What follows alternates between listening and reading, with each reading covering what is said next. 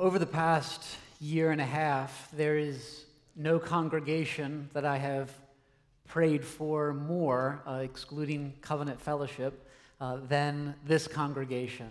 And uh, part of the reason for that is, as Andy explained, there's no other congregation that is a part of Covenant Fellowship. And I can't tell you what a joy it is for me to be here uh, and to see how God has answered the prayers that have been prayed, and to see and to hear reports of how God is sustaining love and faith and hope uh, in this congregation. I have the great joy of meeting regularly uh, with Tim. Uh, we meet for coffee on a regular basis, and then also just hearing updates through Andy and through others. During those times, I'm always impressed by the outstanding leadership that you are receiving, and uh, these men speak so highly of you.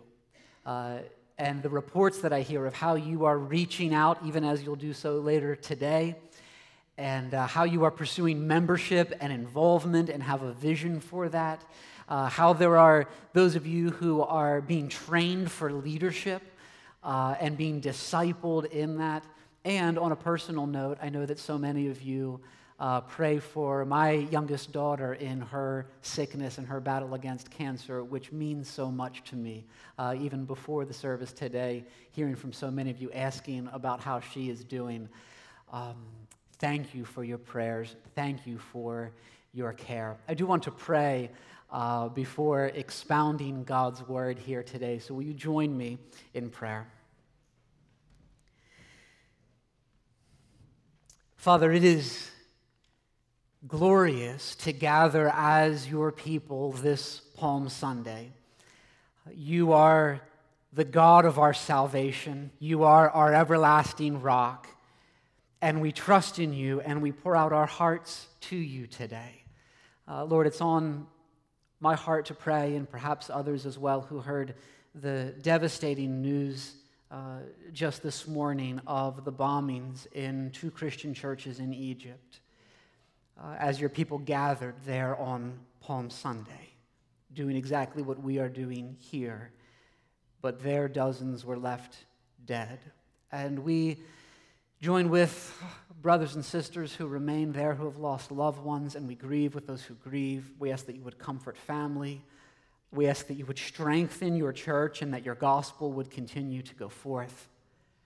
And Lord, even as we grieve, uh, you have given us hope this Palm Sunday. Your word promises that the earth will be filled with the knowledge of the glory of the Lord as the waters cover the sea. And that includes the nations, that includes Egypt, and that includes Syria, and that includes America.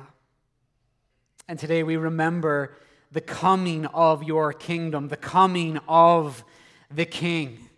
Uh, we rejoice in what the prophet Zechariah said in chapter 9 when he said, Rejoice greatly, O daughter of Zion. Shout aloud, O daughter of Jerusalem. Behold, your king is coming to you. Righteous and having salvation is he, humble and mounted on a donkey, on a colt, the foal of a donkey. I will cut off the chariot from Ephraim and the war horse from Jerusalem, and the battle bow shall be cut off, and he shall speak peace to the nations. His rule shall be from sea to sea and from river to the ends of the earth. Oh, Father, would you, in your sovereignty, in your comfort, speak peace to the nations this day? And would you speak peace to us as your people here today? As you rule from sea to sea, come this day through your word, through your spirit, and rule in our hearts this day. Have your way in our lives, we pray. In Jesus' name, amen.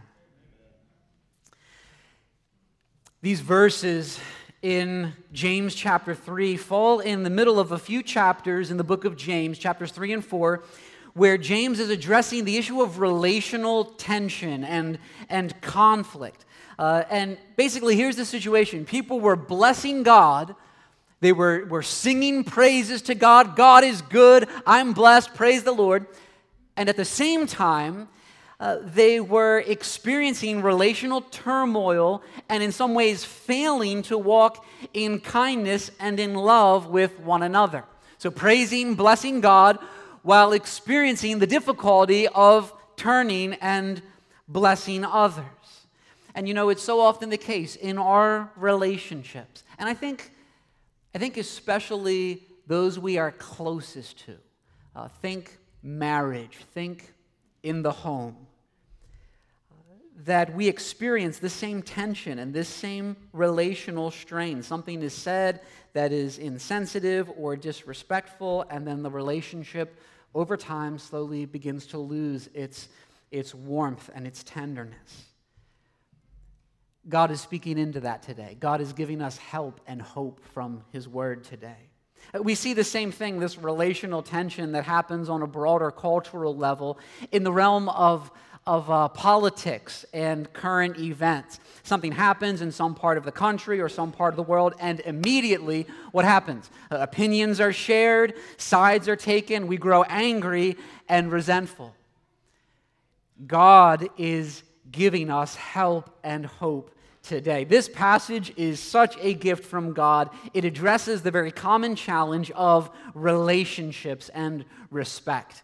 Uh, you see in verse 7, there are these four categories of creatures that are given. That's, in fact, intentionally calling to mind the creation account in Genesis 1.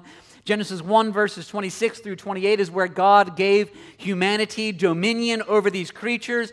And we see that dominion expressed in the fact that we are able to tame these creatures. But what James points out here is that in contrast to our God given ability as image bearers to tame and subdue every creature, here, no human being can tame the tongue. And this is what James says, this is what God says, is the reason that explains our relational problems and the tensions that we currently experience in the home, in church relationships, in our culture, the untamable tongue. Our words, verse 9 says, it's, it's with our tongues that we are cursing each other. I read that and think, oh, I've never really, I'm not cursing others. Here's what curse means it means rather than speaking words of compassion and understanding, and gentleness and grace, we are tearing one another down. We are thinking disrespectful thoughts. We are speaking words that fail to honor and fail to bless. And what James does here is he's, he's pointing out the inconsistency, the terrible inconsistency of it all, the hypocrisy behind our cursing others with the tongue. Verse 9 We bless our Lord and Father and at the same time, with it, we curse those who are made in the likeness of God. Notice with that, what's wrong with, with cursing others? You say, well, it could hurt other people's feelings, have this effect on them. Well, yes, all that is true. But what's the reason given in the verse? The reason is those people are made in the likeness and image of God. That phrase, the likeness of God, that again is drawing to mind the language in the creation account that we are made in the image of God, which means that all people are made with a special connection to God for the purpose of being a special reflection of God. That's what it means to be made in the image of God. And that changes the way that we treat others. There's a, a, pastor from and author from a few hundred years ago named Thomas Manton. He comments on this verse. He says, God has honored this lump of flesh. That's you and me. He's honored this lump of flesh by stamping his own image on him. And who would dare to violate the image of the great king? You cannot disrespect those made in the image of God without respecting, without disrespecting God Himself. And that's the reason here that James is outraged. Verse 10 These things ought not be so. As followers of Christ, we curse no one, we disrespect no one because all people are made in the likeness of God. The teaching of this passage, here it is. The image of God is the ultimate grounds for respecting all people. Simple. The image of God is the ultimate grounds for respecting all people. And yet, as we will see, uh, profoundly complicated when each one of us moves into the application of this in our relationships. What this means is that whether it's in the home or in culture, whether it's in the church or towards unbelievers, whether it's those you agree with or those you disagree with, whether it's people you like or people you dislike, the image of God changes how we relate to them. The image of God teaches us to view even our enemies from the standpoint of what they were made for and what they could one day be. And what this, what this doctrine of the image of God does is that it empowers us uh, and teaches us that those who appear undignified and unlovely to us have been given a, a dignity and a loveliness by God, by the Creator Himself. They are loved by Him. John Piper says, The imago Dei, the image of God, is that in man which constitutes him as he whom God loves. That's what it means to be made in the image of God. This doctrine of the image of God is absolutely fundamental to treating others as they ought to be treated. It's the doctrine that leads us to advocate for the dignity and sanctity of human life at every stage. The image of God is the reason we treasure preborn children and lament the tragedy of abortion. The image of God is the reason we encourage adoption and orphan care. The image of God is the reason we value people with special needs. The image of God is the reason we promote racial reconciliation. The image of God is the reason we care for the poor and the imprisoned. The image of God is why we serve immigrants and refugees. The image of God is why we care for those who are at the end of life. Every life is to be valued because every life is stamped with the image of God. And here in James 3, the specific application of the, this, this, doctrine, which is a large one in, in Scripture, functions in a very specific way. And the application is this that the image of God means that Christians are required to show respect even where it's most difficult even where it's most difficult. There's a man who wrote a book on the image of God. His name is John Kilner. He's a leading scholar on what it means to be made in the image of God. Commenting on this verse in James 3 9, he says, It is precisely those who apparently warrant cursing most, uh, those with the least godlike attributes, whom James is identifying as being in God's likeness. The passage appears to be stressing that the reason for respecting people is rooted in something other than their attractive attributes. See, so often we do this. Am I going to respect you? Well, that depends. How attractive are your attributes? How much do you merit that respect based off of uh, what you are doing and what you are saying? Respect for others, we learn here, is grounded in their unchangeable status as image bearers.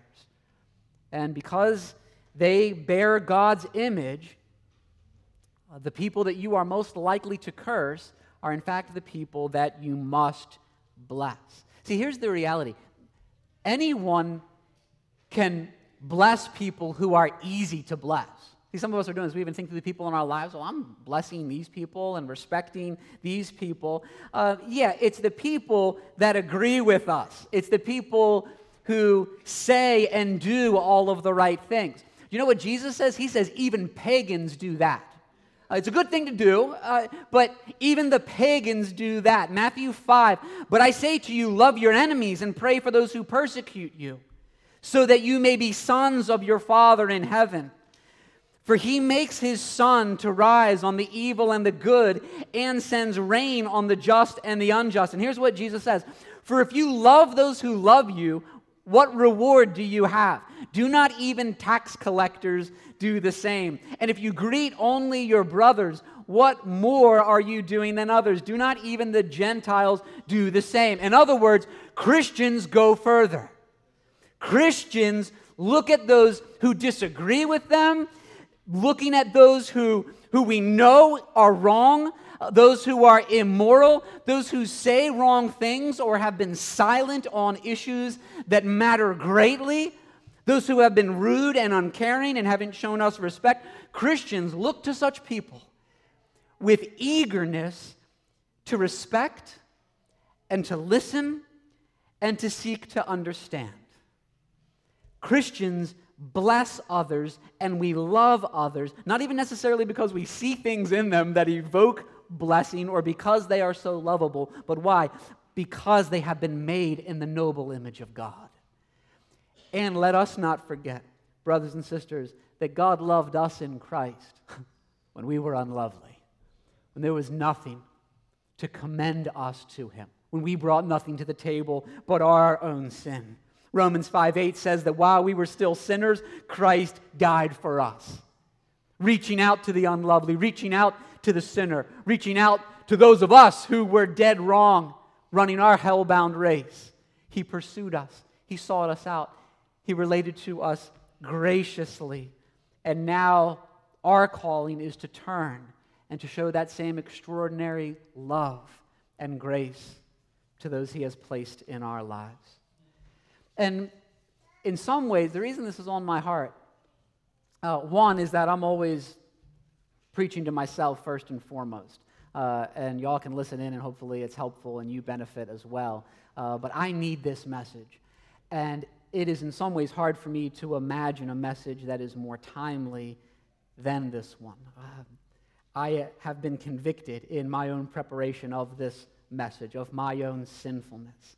What I've realized is that too often, we are not skilled at seeing non Christians as image bearers. Um, and too often, our tone in disagreement does not represent Christ and honor him well, especially in social media. Too often, we, we think and we say things that are the equivalent of cursing people who are made in the likeness of God, which always brings dishonor on the name of our Lord and Father. Think about it. How many times have we said or thought something like, well, I can't respect that person until they fill in the blank? Or, I don't even want to hear their opinion on this issue until they fill in the blank. Why do we have those thoughts? I'm saying we, including myself here. Why do we say those things? It's because we obviously have not learned to see and to treat others as those made in the likeness of God. And I think, in particular, Christians ought to be ashamed of themselves for defending and minimizing the seriousness of public speech that demeans others. Uh, this is one of the things that I saw that broke my heart throughout this entire recent political season seeing too many Christians praising politicians for speaking their mind, telling it like it is, even when that speech involves speech that is brash and proud and disparaging of minorities and demeaning to others. It's one thing for unbelievers to speak that way, but for followers of Christ to approve and to praise it, James' words apply directly. These things ought not be so. It is cursing people who are made in the likeness of God. We have to care about kindness. We have to care about respect. Don't you dare dismiss that as political correctness. The badge of the Christian is that you are kind to everyone and that you are gentle even with your opponents.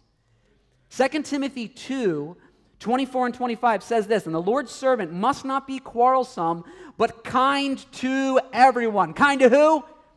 Everyone. Able to teach, patiently enduring evil, correcting his opponents with gentleness. So, okay, respecting the image of God in others doesn't mean that there's never a time for correction, uh, that you never bring adjustment to others or speak truth to others, but correcting his opponents with gentleness. You do it with gentleness and with patience, and we do it motivated by kindness. So there's a place for critique in relationships, but our motive needs to be to serve and to help others, never to make other people look foolish, never to try to score points in a conversation. The image of God is the ultimate grounds for respecting all people. And that respect, that love, that transformed worldview that changes the way you view every person in your life is what God is producing in us through this passage. And it's what He's empowering us by His Spirit to do to treat others, even at the most difficult places. I know it's not easy. To treat others with kindness and with gentleness and with the respect that comes from seeing all people as made in the image of God, so that we avoid the kind of hypocrisy of blessing God while we are cursing those who are made in the image of God. Let me give you an example from, from my own life where I have failed in this. There, there uh, was an artist who was alive until just a few years ago. Uh, a man I have, so I'm confessing this, I've always looked down on, I've always viewed with elitist artistic disdain. And I'm sure this is going to, I'm putting myself out here, uh, this is going to sound strange to some of you. Uh, if you love his art, I won't hold it against you. Uh, so here's the thing ever since I was in art school, I have not liked Thomas Kinkade. All right, this is my confession to you. His art doesn't resonate with me at all, and I'm afraid I have terribly strong opinions about it.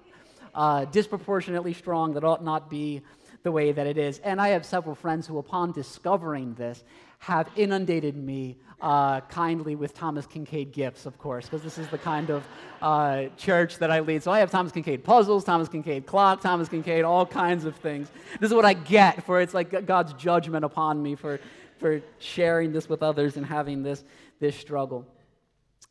I, uh, but this is, the, this is the truth of it. Here's a man I looked down upon. I didn't have any respect or appreciation or sympathy for him. Not long ago, that changed uh, it truly changed. I actually read this book uh, uh, and I was taken off guard by how deeply I was affected uh, and convicted by the content of this book. It was a biography. It was written by a man named Eric Kuskey called Billion Dollar Painter The Triumph and Tragedy of Thomas Kinkade. And what I found changed was my attitude toward the man. Uh, it, it's, the book is a, is a tragic and heartbreaking story, but it's told sympathetically and it's told respectfully uh, by, by one of Kinkade's friends. And the, the, author worked very closely with Kinkade for 16 years. He tells you about the trailer home where Kinkade was raised by a single mother. Uh, he tells you about Kinkade's love for nature at a young age and his eye for beauty and his natural artistic gifting. In school, uh, as a young boy, Tom Kinkade would draw caricatures. This is how he, this is the first money he made off of art. He would draw caricatures of the teachers that the other students didn't like and then sell them to the other students. You know, it's becoming really hard to not like this guy. And uh, and he always took an interest in others. He had a genuine desire to bless others through his art. The author talks not only about uh, Kinkade's immense artistic and business talent, but also just how Kinkade was this regular, down to earth kind of guy, not a mean bone in his body, never anything elitist about him. In the book, I also learned about Kinkade's serious immorality, this heartbreaking story that led to the collapse of his marriage and his business and his health and ultimately his life. But I read in that book um, about a Facebook group, I Hate Thomas Kinkade, that sprang up, all of the disdain, all of the, the ridicule uh, that he experienced, especially when he was at his lowest. And, I, and I'm reading this book, not as a fan of Kinkade, but realizing I'm seeing myself among the haters and the disrespectful and the unkind. And at the same time, I'm finding my, my sympathy and my respect for the man grow, which is what always happens. You know, if you want to maintain uh, a disrespect for someone, the worst thing that you can do is start to get to know them. Because the more you get to know them, the more you will see the image of God in them, the more human they will become to you. It always is what happens when we see others in the likeness of God, the image of God is the ultimate grounds for respecting all people. So, what I want to do here, I'm going to move into application in specific categories. Uh, here's what I did I made a list of the groups we are perhaps most likely to fail to bless and to respect and to honor as those made in the image of God. This isn't a comprehensive list, but this is the list that I came up with. So, here, let me give you the five, and then I'll walk through them. First, uh, those who reject or ridicule our faith. Second, internet trolls. Third, the Dallas Cowboys. Fourth, political leaders. And then fifth, the immoral. All right, so it should be a good time. Here we go. Let me move through each one of these. First, those who reject or ridicule our faith. Uh, People made in the likeness of God refers to all people, including non Christians. And respect for those who are not believers comes from seeing the shared identity that we have with them as image bearers. Did you know we have a lot in common with non Christians? We have the same shared dignity, we have the same problem of sin, we have the same need for a Savior. And while fallen humanity apart from Christ is incapable of any spiritual good, they are incapable of, of pleasing God, they remain capable of knowledge and virtue and beauty by God's common grace. Here's the reality non Christians are often noble and kind and intelligent and insightful, and we have much to learn from them. They do praiseworthy and commendable things because they are made in the image of God. And here's my, my concern if you don't see and celebrate the way that non Christians love others and do things that promote human flourishing and create astonishing beauty and speak words that are true, if you don't do that, it's highly unlikely that you will respect them. And it's highly unlikely that you will be faithful and fruitful in your witness to them. This is one of the striking things about the Apostle Paul in his outreach. In Acts 17, he's in Athens and he says to them, I see that in every way you are very religious. He's speaking to unbelievers, but he notes that they are religious, and then he goes on to affirm the good and the true that is in their false belief system. He points out that they long to know God, uh, that they know that God is greater than people, that they know that people are created to relate to God. There's this respect and this affirmation of them as image bearers. And even when we are ridiculed for the sake of Christ or needing to defend the faith, our tone needs to be informed by the fact that we're speaking to image bearers whom we have no warrant to, to curse or to ridicule or to insult. 1 Peter 3 15 and 16 says, Always be prepared to make a defense to anyone who asks you for a reason for the hope that is in you, yet do it with gentleness and respect, having a good conscience, so that when you are slandered, those who revile your good behavior in Christ may be put to shame. Colossians 4 5 and 6 says, Walk in wisdom toward outsiders, making the best use of the time. Let your speech always be gracious seasoned with salt, so that you may know how you ought to answer each person. So, how are non Christians to be treated? With grace and with respect and with dignity. And this, in turn, becomes an extraordinary, powerful witness.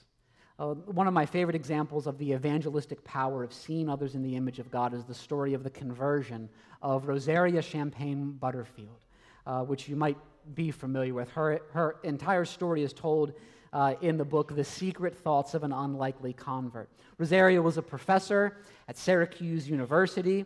She was a lesbian. Uh, she viewed Christians as, quote, bad thinkers who are sheltered from the world's real problems. And she was preparing to write a book analyzing, quote, the hermeneutic of hatred that the religious right uses against their favorite target, queers, or at that time, people like me, she says. Uh, Professor Butterfield wrote an article at one point in the local newspaper. And as a result, she received boxes uh, just inundated with mail. And so she's there, she's sorting through her mail, creating two different piles the hate mail and the fan mail. Okay, so hate mail over here, fan mail over here. She came across a letter that defied those categorizations. It was from a man named Ken Smith, who lived in Syracuse, New York, and it stumped her. She said it was the kindest letter of opposition she had ever received. And the letter asked questions about her presuppositions, but Ken didn't argue with her or attack her. He respected her as one made in the image of God. And this, uh, this gentle, genuine letter initiated a friendship then between Ken and his wife uh, and Rosaria two years of hospitality and face to face conversations uh, during which time Rosaria reflected on and said, Ken stressed that he accepted me as a lesbian, but that he didn't approve of me as a lesbian. He held that line firmly, and I appreciated that. And what Rosaria shares is that this absolutely shattered her paradigm for who Christians are. And it eventually led her to turn from her sin and to trust in Christ for her salvation. And in the same way that, that Ken's letters stood out among all those letters, so Christians are to stand out. You and I are to stand out in this culture because we simultaneously insist on truth, yes, and respect towards those who disagree or think otherwise, and especially towards those who ridicule or reject our faith. Let me move through some of these categories quickly. Second, internet trolls. Uh, Heads up, there are people on the internet who intentionally sow discord and try and harass and upset others by posting things that are inflammatory or make comments that are off topic and will not contribute helpfully to the conversation. Obviously, we shouldn't do that. Don't be a troll. All God's people said, Amen. But also, here's the thing we need to consider how we treat those who act foolishly online. Too often, what do we do? We meet disrespect with disrespect. we meet folly with folly. And the internet is one of the places we are most likely to be brash and to be unkind, whether we do it in the name of truth or whether we're doing it for fun. The screen makes it so difficult to remember we're always dealing with real people made in the image of God. And it's so often the case that we stoop to the level of others. And if you do that, you will be cursing those who are made in the image of God. Third, Dallas Cowboys. Here I just want to say, I, I remember when I first learned that Tony Romo was a part of Pastor Matt Chandler's church. Now, you might not all know the name Matt Chandler, but he leads a, a group of churches called Acts 29, faithful pastor and, and brother. And I learned that, that Tony Romo was a friend of Matt Chandler. They vacationed together. He's a faithful member of the church there. And, and hearing this news, it just did not compute. I think it was just this weekend then uh, that I read uh, an open letter that Jason Witten, tight end for the Cowboys, uh, wrote commending Tony Romo. It's a really well done, you know, letter. These things for me are paradigm shattering. You know, either you are a, a Dallas Cowboy or you are a decent human being. you know, uh, but you can't be both, right? Be aware that sports has become a realm in which it is often considered acceptable to hate players and to wish injury upon them. You know, just consider the, the broadly accepted practice of attacking people who are wearing a jersey for an opposing team. What does that say? It says that, that people are not worth any more than our perception of the team uh, that we root for. Christians know better. The image of God demands respect. Fourth, political leaders. Uh, prior to this past election, presidential election, I began preparing my heart, and it was a, a deep heart work and preparation that was required, uh, no matter who won, to honor and to pray for our next president with thanksgiving in obedience to 1 Timothy 2 1 and 2. First of all, then, I urge that supplications, prayers, intercessions, and thanksgivings be made for all people, for kings and all who are in high positions, that we may lead a peaceful and quiet life, godly and dignified in every way. One of the things that we do uh, at, at Covenant Fellowship, and if you haven't done it here, you will uh, in time, is to pray publicly for our presidents uh, thanking God for them, honoring them, asking God to bless them and help them. We did it with our former president, we do it with our current president. And if that practice doesn't land well on you, uh, the problem is not with the pastor, it is with God and his word. Uh, here's 1 Peter 2 17, written to Christians who are familiar with persecution. Honor everyone, love the brotherhood fear God, honor the emperor. So honor everyone, okay, but there's certain people I am filing out of my mind here. And then he comes back to these persecuted Christians and clarifies honor the emperor. And there's a scene in Acts 23 that always affected me as well, where Paul stands before the high priest, Ananias, and Ananias commanded those who stood by Paul to strike him.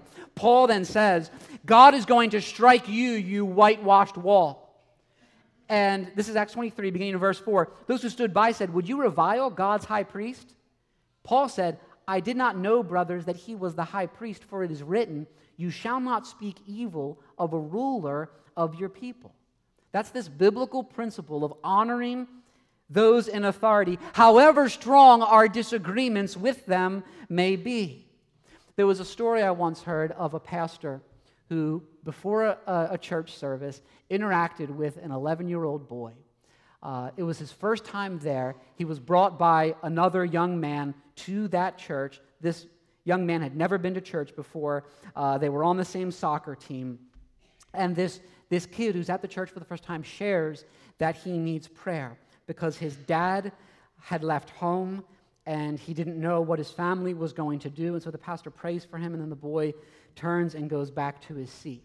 As he turns to go back, this boy uh, happened to be wearing a shirt that was celebrating the inauguration of a president who was unpopular with most of the people in that particular uh, predominantly white, blue collar congregation. So he turns, he's wearing this shirt. As the boy, first time there, goes and heads back down the aisle to his seat, perhaps to hear the gospel of Jesus Christ for the very first time, a man in the church walks past him, looks at the shirt with disdain, and says, We need to get you a better shirt. And, and the pastor in that moment was rightly outraged. This boy is hurting. This boy needs grace. He needs Christ. And you would drive him away from Christ because all you can think about is the president on his shirt. And then we think, how many times have I thought or done something similar? Friends, Christians need to be on guard. Guard your heart, watch your attitude, when it comes to politics. I, you know, I've told the church family at Covenant Fellowship, which is a diverse group politically, and I love that about the church. Uh, no, it's not wrong for you to listen to conservative talk radio, but you had better be sure the tone does not rub off on you, otherwise, it will devastate your witness to Christ.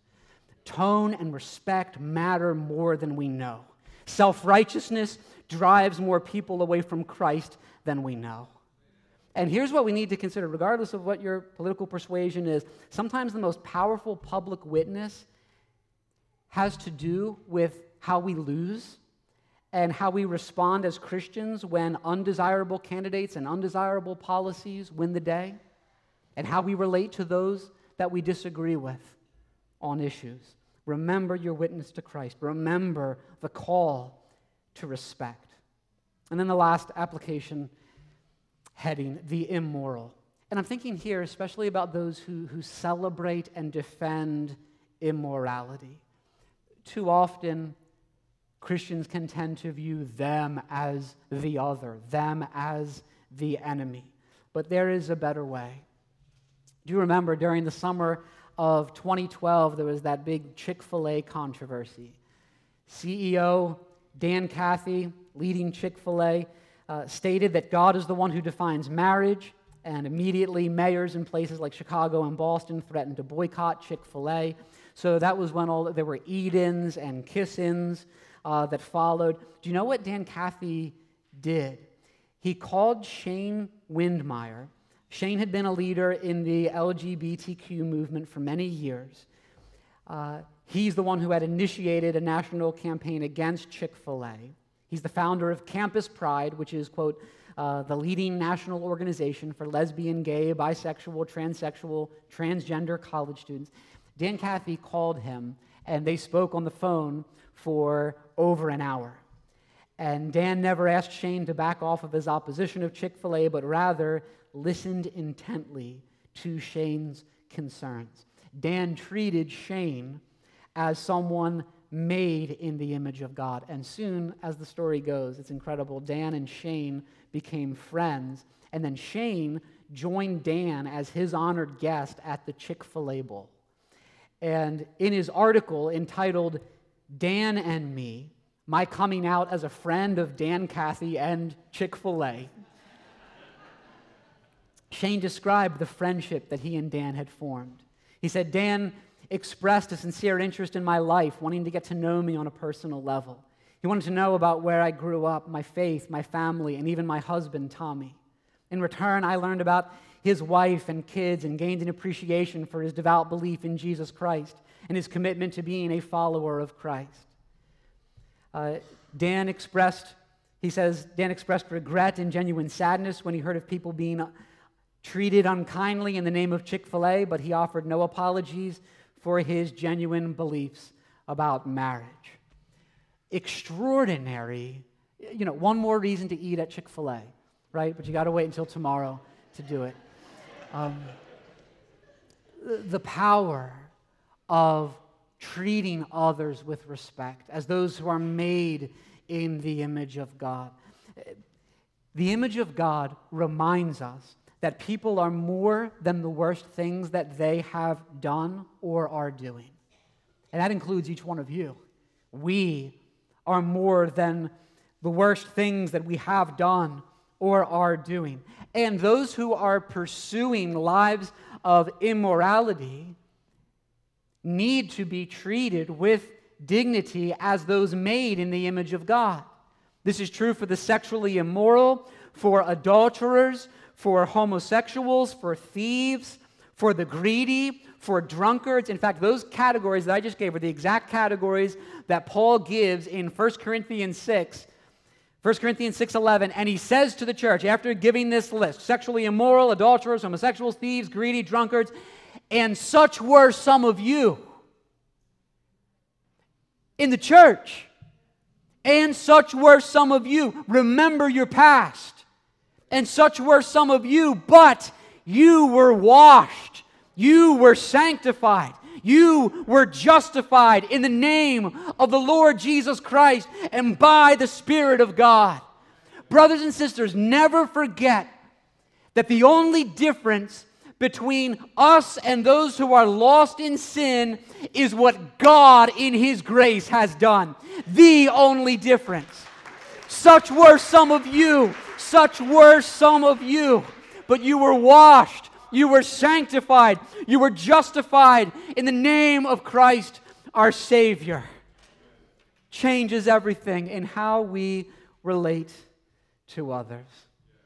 Let me just close with a positive point here to mention this that blessing those made in the image of God blesses God Himself. It removes the hypocrisy of blessing God and, and cursing others and is to God Himself a blessing. Verse 9 does point to the good use of the tongue. It's not just don't curse, don't disrespect. With the tongue, we can bless. With the tongue, we bless God.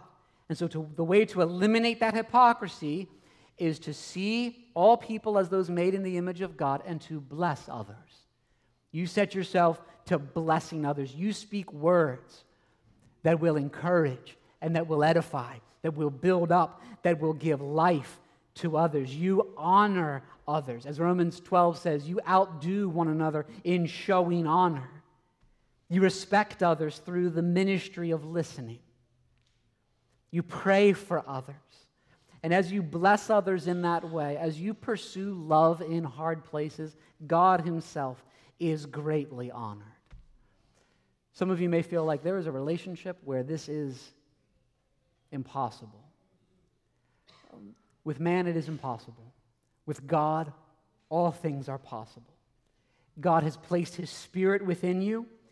He is giving you strength in Christ, even now, through the power of His Spirit, to see people with new eyes. He is giving you an outpouring of His Spirit of love. He is strengthening you so that you will not be discouraged where this is difficult. Yes, we will stumble and sin in many ways, but praise God that His grace is greater than our sin, that His mercy forgives us when we fail, that His power is changing us, that that same power is changing us in this way, helping us to see and to respect all people as those made in the image and likeness of God. Amen. May God bless his word.